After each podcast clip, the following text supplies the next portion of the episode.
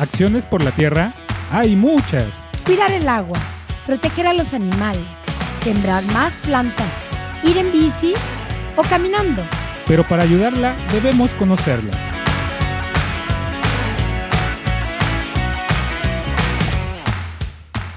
Hola, hola a todos nuestros radioescuchas. Estamos el día de hoy aquí en Acciones por la Tierra en Chololán 107.1 FM. El día de hoy nos acompaña Mauricio, hola. Hola. y Lili, que está aquí en cabina también. Salúdanos, por favor. Saluda a la audiencia, Lili. ¿Te escuchas? Ahí está. Y su servidora, Diana Carla. El día de hoy estamos muy emocionados, ¿o no, Mau? Claro, claro, claro, con este nuevo tema que tenemos, un tema súper importante, algo que tiene que recalcar. Pues te, te dejo para que introduzcas este, este gran tema. Sí. Hablar sobre la soberanía alimentaria. ¿Has escuchado este término, Mau? No, fíjate que, o sea, investigué un poco, entendí un poco lo que, lo que, lo que queremos decir o, lo- o de lo que se trata, pero en sí eh, necesitamos un experto para que nos, para que nos comente un poco más sobre el tema. Exactamente. Y el día de hoy nos acompaña a distancia una persona que está súper involucrada en este tema y también en las redes de intercambio de productos agroecológicos. Estamos hablando de Natalia. Natalia nos acompaña vía telefónica. No sé si nos está escuchando. ¿Nos escuchas, Natalia? Hola, hola, ¿qué tal? ¿Me escuchan? Sí, te escuchamos perfectamente. ¿Tú qué tal? ¿Todo claro? Muy bien, pues aquí escuchándoles desde Tlaxcala. Exactamente. Justo, no- ¿nos puedes comentar más o menos en qué parte de Tlaxcala andas? Bueno, yo vivo mm, cerca de el, en el municipio de Totolac, muy cerca del centro, en un cerrito que se llama Tepeticpac, que pues es uno de los lugares donde se asentaron los antiguos tlaxcaltecas y pues desde acá ahorita les estoy saludando. Tepeticpan. Muy bien. Natalia, ¿nos puedes comentar un poquito justamente, bueno, ya eh, eh, platicábamos qué temas vamos a abordar, pero nos gustaría que nos contaras un poco sobre, sobre ti, sobre tu historia. ¿Qué te dedicas? Bueno, yo de profesión soy antropóloga social, estudié en la Escuela Nacional de Antropología e Historia y pues he estado en los, en los últimos años trabajando muy de cerca en diferentes comunidades de nuestro país y pues soy originaria de, de aquí de Tlaxcala, aunque crecí aquí en Tlaxcala, después me fui por algunos años para estudiar. Y eh, pues ya en los últimos años de, de mi vida, tanto personal como profesional, pues he estado muy, muy mm, eh, de cerca en proyectos de economía solidaria, de soberanía alimentaria y recientemente pues eh, acabo de terminar la especialidad en eh, soberanías alimentarias y gestión de incidencia local estratégica, que es un programa de CONACYT que tiene como propósito acompañar los procesos de transición agroecológico para la erradicación del uso del glifosato en la agricultura, que es uno de los químicos más dañinos que se ocupa sobre todo en la agroindustria y también en agricultura pequeña. Y pues este, esto fue un decreto presidencial y a partir de este decreto pues surge este programa que está justo en este acompañamiento que pues pretende fortalecer también todas las, redes de, de soberanía alimentaria. Y bueno, eso es como un poquito de lo que les puedo platicar. No, súper interesante. Y por ejemplo, nos comentabas sobre economía solidaria. Eh, ¿Nos puedes platicar un poquito más de qué es? Porque, por ejemplo, escuchamos economía, nos suena a modelo, pero quizá lo relacionamos con el modelo tradicional eh, capitalista. ¿Nos puedes contar un poquito de qué va esta economía solidaria? Bueno, la economía solidaria surge como un concepto, digamos, alternativo para poder eh, relacionarnos de una manera distinta pues con, lo- con, este sistema en el que vivimos, que pues, como todos sabemos es un sistema capitalista donde todo se intercambia por dinero, pero la economía solidaria busca mm, ejercer otro tipo de práctica sobre nuestra economía misma, ¿no? O sea, sobre el cómo nos relacionamos no solo con el dinero, sino con los productos que compramos y está muy relacionada con algo que, mm, que se le llama soberanía alimentaria. La soberanía alimentaria eh, pues está sobre todo enfocada a la defensa del, del derecho a una buena alimentación, a una alimentación sana y limpia.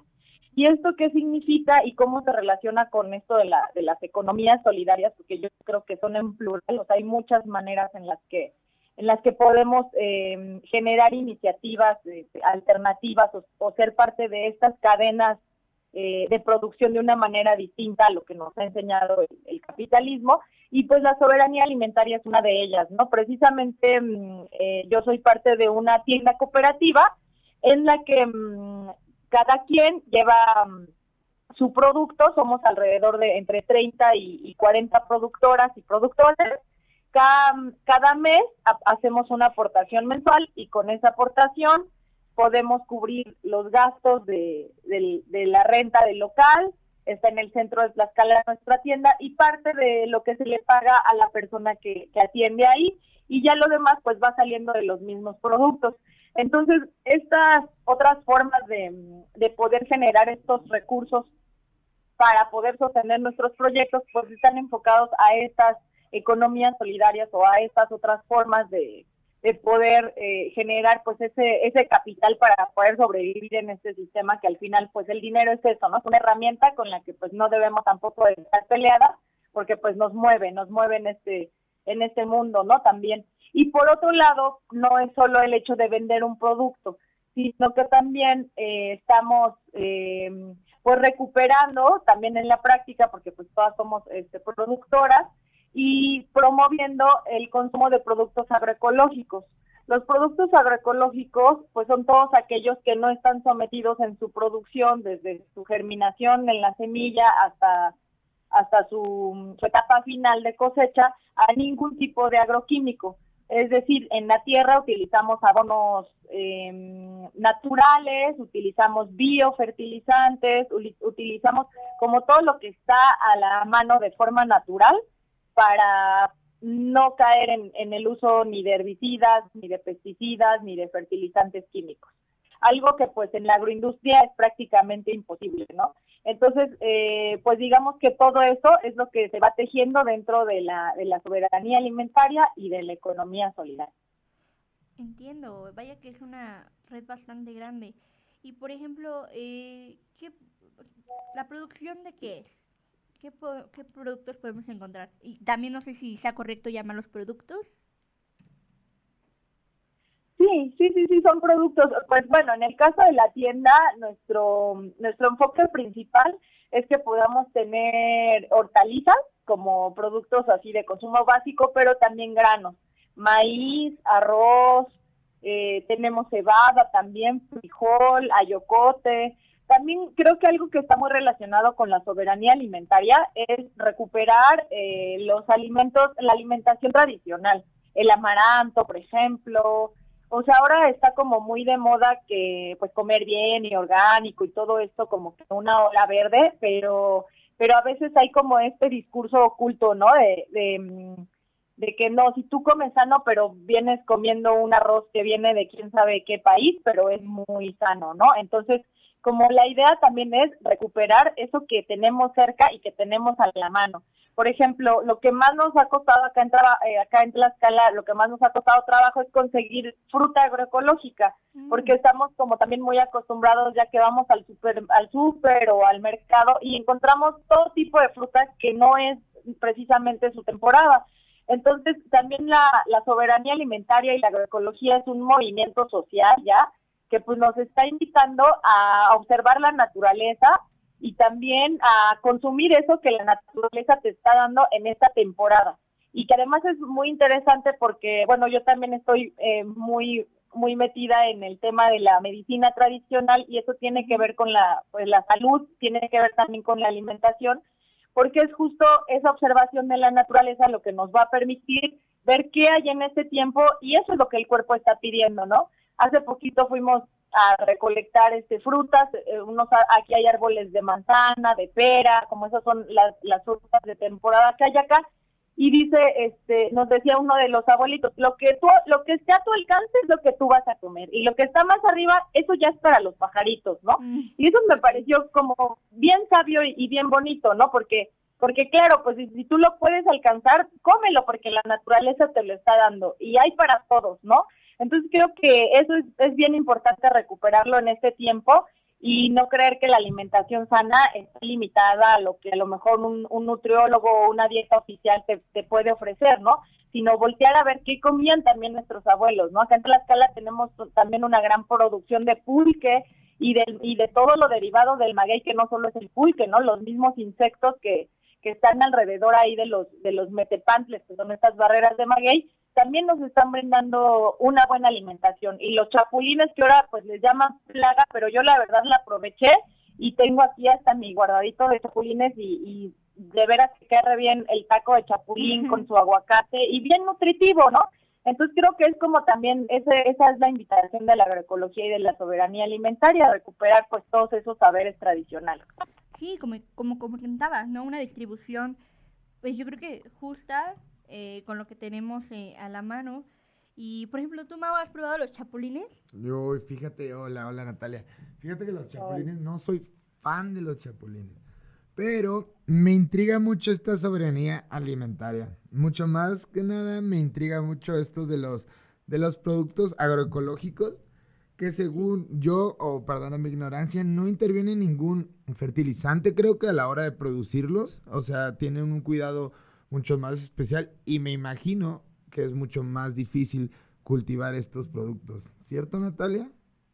Pues mira, eh, digamos que mm, lo difícil recae en, o sea, es como, depende de cómo queramos verlo. Yo no, no creo que sea difícil, lo que pasa que hemos, te digo, como, como perdido estas prácticas, ¿no?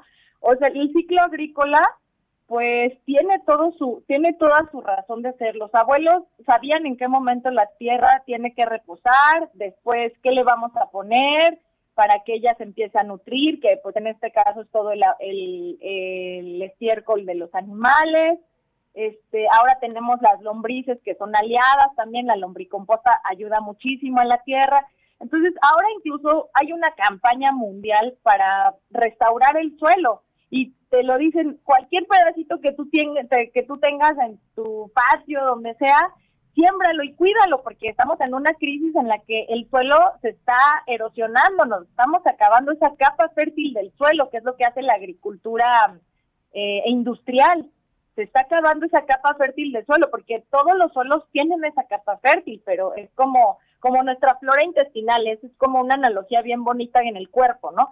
Tú, tú tienes tus propio, tu propia microbiota ahí, que es todo tu, tu biodiversidad ahí en tu estómago, y pues cómo te la acabas con un montón de irritantes, con una mala alimentación, si te sobrepasas, si no comes a tus horas, si no estás comiendo alimentos vivos que, que puedan regenerar esa flora, pues ya todo el mundo tiene problemas de gastritis, de colitis, de reflujo y siente que todo le hace daño, pero no es que todo te haga daño, es que comer alimentos procesados acaba esa capa fértil de tu estómago, ¿no? Y lo mismo pasa con el suelo. Entonces la agricultura mm, agroecológica, eh, pues no es que sea más difícil, sino que implica un, un mayor trabajo, una mayor dedicación de pronto llegó esta ola, la que llamaron falsamente Revolución Verde, que sí fue una revolución porque revolucionó la agricultura, pero en un sentido negativo. Entonces mm, decían, bueno, ya para qué vas a, este, a quitar los quelites a mano, ¿no? O la, mala hierba que le llaman, si puedes meter un herbicida, ¿no? Entonces, ese creo que fue uno de los problemas, que al, al poner un herbicida y llamarle a todas las hierbas malas, estamos quitando alimentos de nuestra dieta también. Entonces, mm, yo creo que más que, que, difícil es como, como una agricultura más consciente. Y también lo cierto, pues, es que vivimos eh, actualmente una crisis también en el campo, ¿no? Donde las nuevas generaciones, pues, ya nos están dedicando a eso, ¿no? También hay un sistema educativo y un sistema mediático que te dice todo el tiempo, ¿para qué te quedas aquí si puedes trabajar para una gran empresa y comprarte un carro y comprarte una casa? O sea, como que hay este discurso de salir. Y yo, bueno, desde mi, mi experiencia y mi visión como, como antropóloga también, pues es que muchas de las generaciones, en mi caso mis abuelos se dedicaron al campo, mis padres ya no, y yo estoy regresando al campo y yo quiero sembrar y estoy construyendo una casa ecológica y yo estoy educando hacia mis hijos, estamos volviendo al campo y hay un hay estudios bien bien interesantes de algo que se le llama recampesinización, que bueno, nos gusta hacernos bolas a los antropólogos con los conceptos, pero realmente es eso, volver al campo, ¿no? O sea, como quienes a lo mejor ya no lo aprendimos, pues lo estamos aprendiendo de quienes están ahí al, al pie del surco y aquí en Tlaxcala tenemos algo bien bonito que en algún momento ojalá haya oportunidad de compartirles, que es la recuperación del trabajo de las mujeres eh, agroecólogas acá en Tlaxcala, de cómo las, muchas de las de los movimientos de agroecología acá en Tlaxcala están encabezados por mujeres que llevan más de 20 años con estas prácticas agroecológicas y, y pues sosteniendo esta economía al final, ¿no? Que es una es otra forma de comer y nosotros lo que hacemos en nuestra tienda cooperativa que se llama La Casa de la Abuela eh, es eso, hacer esa invitación a que no solo queramos comer bien y comer sano, sino que demos ese pasito otro de ir al campo, los invitamos a, que vengan al huerto comunitario, a que siembren su hortaliza, a que sientan pues también el trabajo que cuesta, ¿no? A veces uno como consumidor o consumidora pues dices, ay, ahora no hay lechuga, ahora no hay esto, ahora no hay lo otro pero si te pones a ver que si cayó la helada, que si no esto, que, o sea, todo lo que, el trabajo que hay detrás te permite entender y hasta comerlo de otra manera, con más conciencia. Justamente, y creo que, eh, bueno, ahorita se va a terminar este bloque y me encantaría que del siguiente nos comentaras un poco más del papel de la mujer, ¿no? Cómo, cómo está eh, inserta en este contexto y también cómo con, como consumidor nos podemos acercar eh, a la economía social y a esta soberanía alimentaria ¿Te parece si nos platicas de eso un poquito más eh, en unos momentos, en lo que vamos a unos cortes culturales? Claro que sí. Muchas gracias. Regresamos. Escuchas Acciones por la Tierra. En un momento regresamos.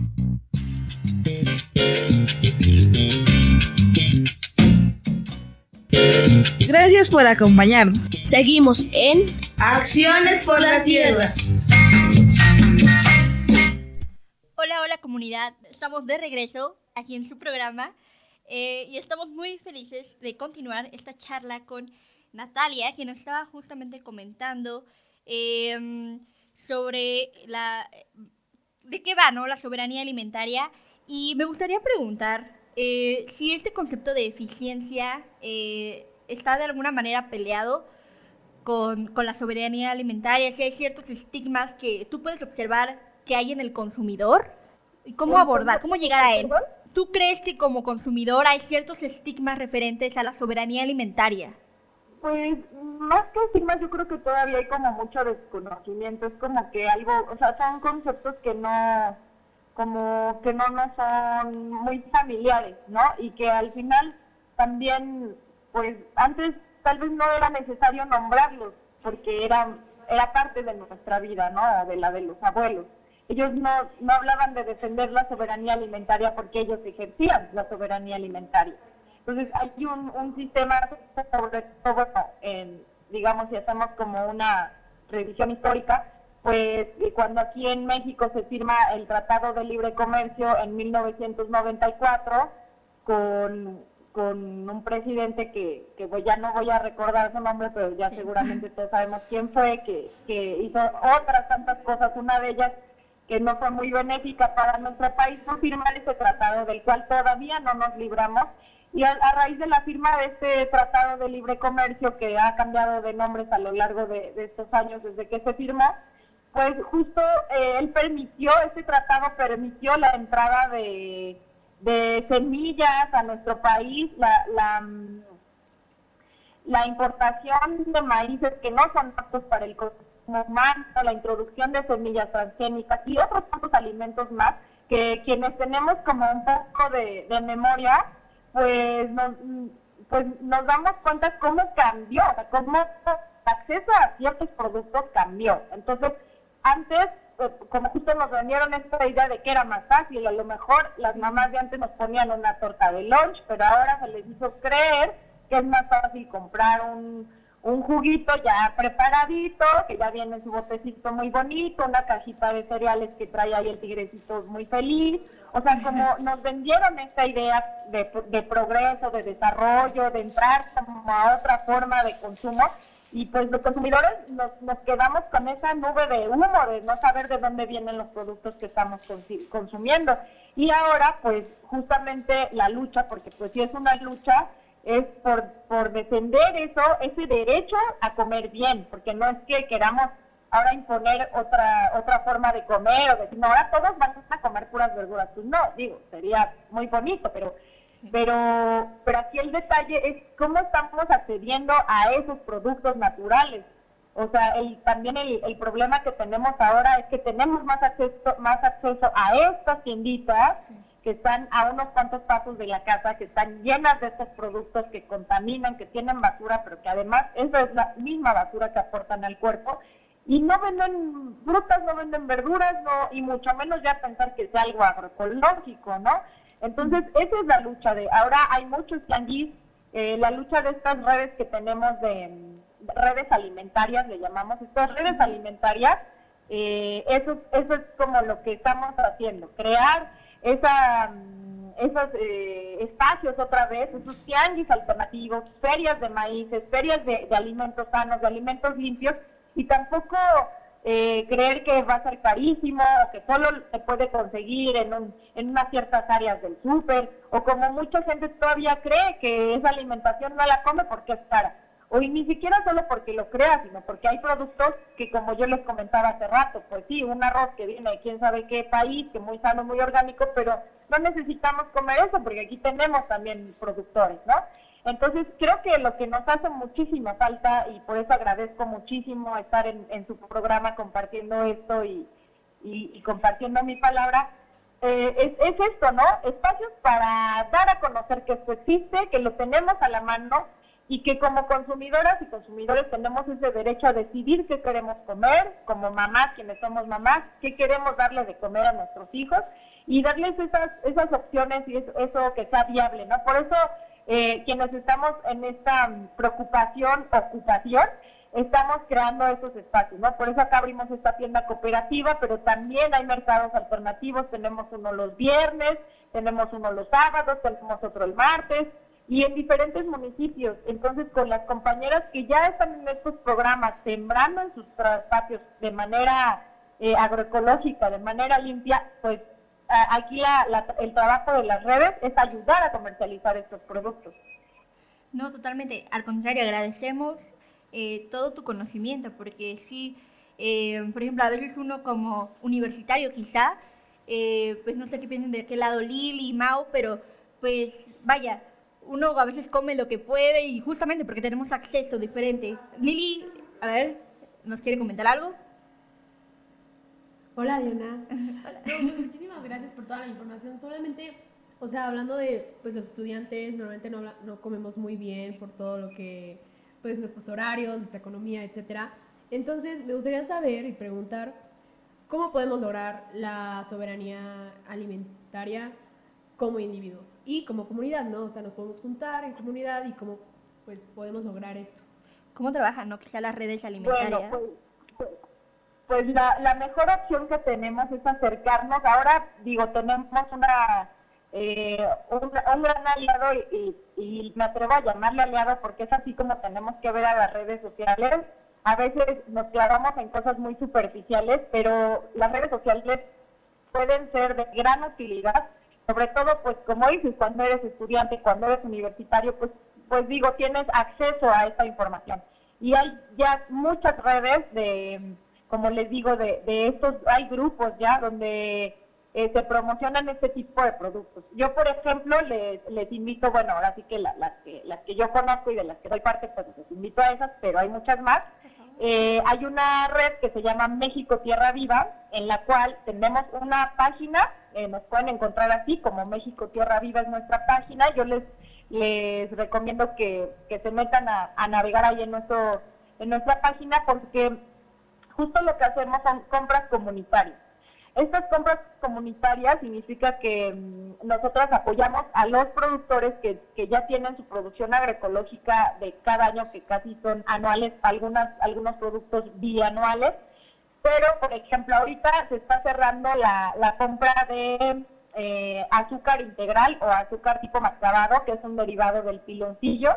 Y tienen una práctica muy interesante que es no quemar la zafra. La zafra es este lugar donde siembran toda la caña y lo, normalmente esto se, se quema, ¿no? Se quema para poder volver a sembrar. y tiene eh, unas implicaciones psicológicas eh, muy fuertes y negativas. Entonces, estos productores que están haciendo esta zafra sin quema, nosotros hacemos una compra a través de nuestra página de México Tierra Viva y abrimos esta compra con coordinaciones estatales y regionales.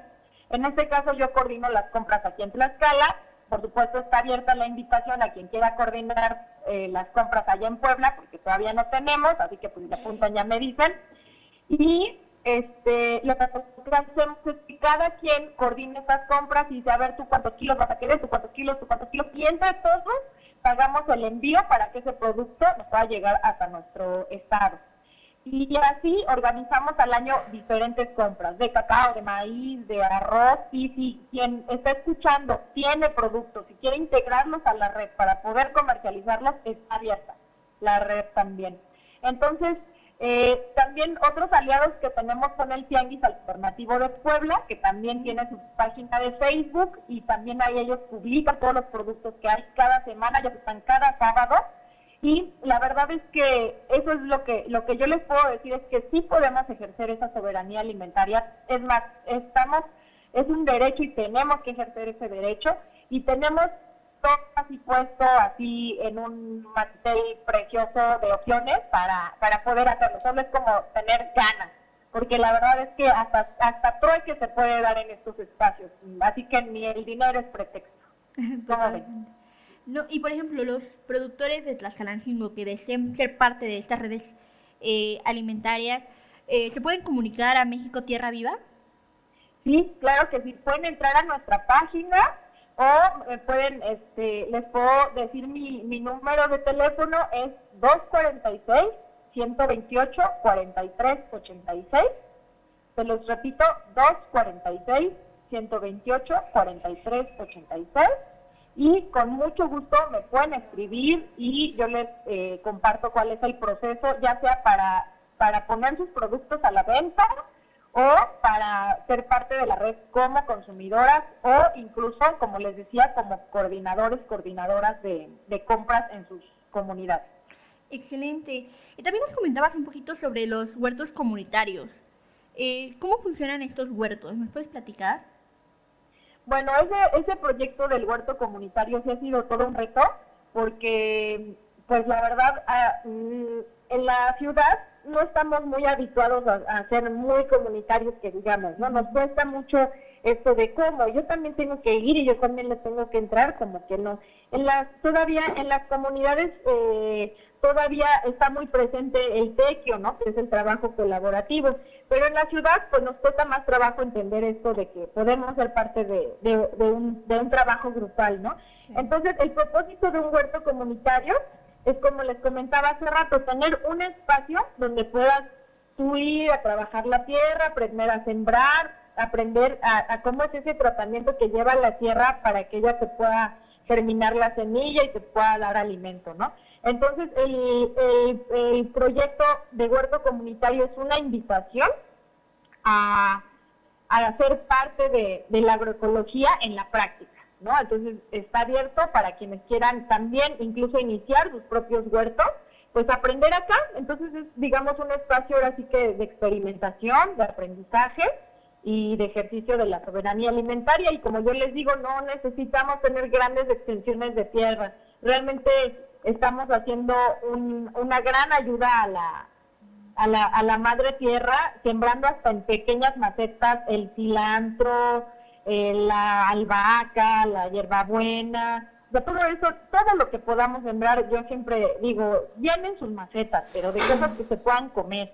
Y si no tienen, si tienen un pedacito de tierra ahí, ocúpenlo, ¿no? O sea, eso es como, eso es como pequeños pasitos que si pensamos en, y lo multiplicamos por los millones de personas que habitamos el mundo, eso sí tiene muchos efectos. A veces no nos animamos a hacerlo porque decimos, ay, no, yo, yo para qué, ¿no? Pero sí lo podemos hacer. Yo creo que ya es, eh, debe de ser un hábito en estos tiempos, ¿no? Eh, y es parte también de ir cambiando esos hábitos, de, de cambiar nuestra relación con la naturaleza. Y pues los huertos comunitarios tienen este propósito. Incluso hasta en sus colonias, si tienen un parque, en ese pónganle una cerca y siembren. O sea, lo importante es que recuperemos ese, ese, ese contacto con la tierra y pues las personas que han venido al huerto pues manifiestan eso, ¿no? Esa, esa sensibilidad por haber trabajado ahí, hasta lo ven como terapia, o sea, es como, pues otra manera de ver la relación con la tierra, ¿no? Y por otro lado, también como no romantizar que es un trabajo pesado, que el trabajo, que sembrar no es cualquier cosa, ¿no? Por eso mucha gente ya no se atreve a hacerlo, pero pues sin la agricultura definitivamente no podríamos sobrevivir, entonces creo que ya es este, esa, esa tarea de, de todos y todas, de, de empezar a entrarle poco a poco. Sí, es la fuente de todo. Y ahorita que lo mencionabas, quizá me venía a la mente, quizá con mis vecinos, atrás hay un parquecito, y creo que también fortalecería un poco este eh, valor de comunidad, eh, que me imagino que pasa, ¿no? Una vez que se involucra eh, toda, todas las personas. Claro, claro, es todo un reto y justamente la tierra es el mejor pretexto para aprender, reaprender a, hacer comunidad otra vez, porque también los, pues una de las de los efectos de la pues de, de este de esta última ola que tuvimos de mucha enfermedad pues fue justo eso el, el romper como ese lazo el no, no mirarnos no encontrarnos ya este como que temor de si me acerco, no me acerco, lo saludo, no le saludo, pero pues realmente creo que la enfermedad y los virus son parte de la vida también y tampoco no, no podemos vivir atemorizados, no podemos vivir encerrados, el, el, el instinto del ser humano es ese, vivir en comunidad y, y sí, yo desde mi experiencia les puedo decir que la tierra es el mejor pretexto para, para hacer comunidad. Perfecto. Lili tiene aquí una pregunta. A ver, comparte tus Pregunta Lili, porfi.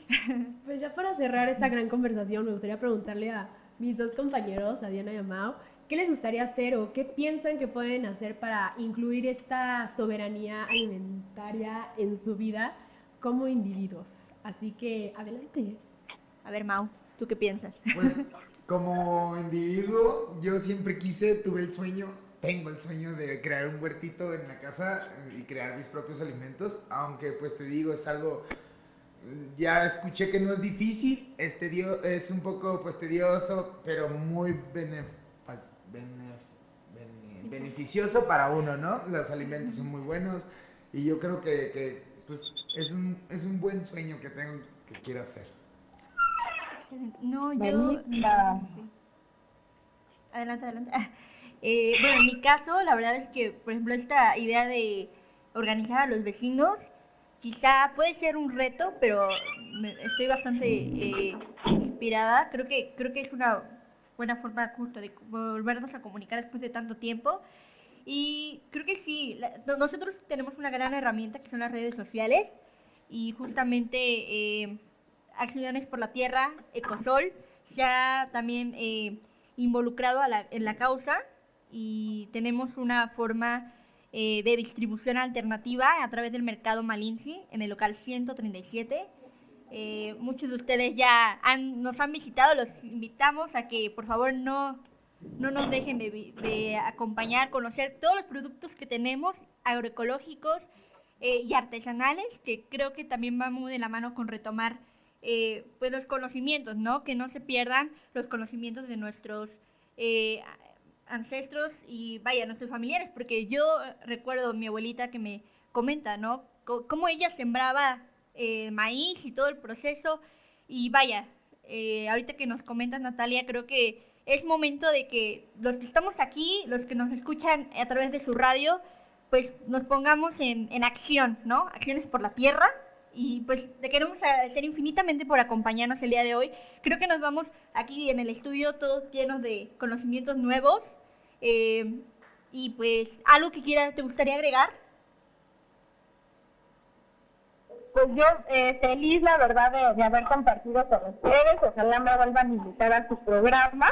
Y pues ánimo, ánimo con sus puertos. La verdad es que eh, pues nosotros acá, como les digo, estamos en, en todo un movimiento también de, de medicina tradicional y de recuperación de saberes ancestrales y pues el llamado es ese, el llamado es, órale, manos a la tierra, pies en la tierra, porque pues si no, ¿qué planeta vamos a dejar? Y, no es justo para las, para las futuras generaciones, no es justo para quienes estamos ahorita habitando este planeta y pues la invitación abierta, que pues también abran sus corazones y, sus manos a, a todo lo a todo lo natural, a todo lo a todos los que les invite a recuperar esta armonía con la naturaleza y esa vuelta a la tierra.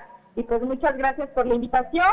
En el, en el Instagram me pueden eh, encontrar como curandera y en el Facebook estoy también como Shilonanansin, se escribe con X, que es mi nombre de tradición.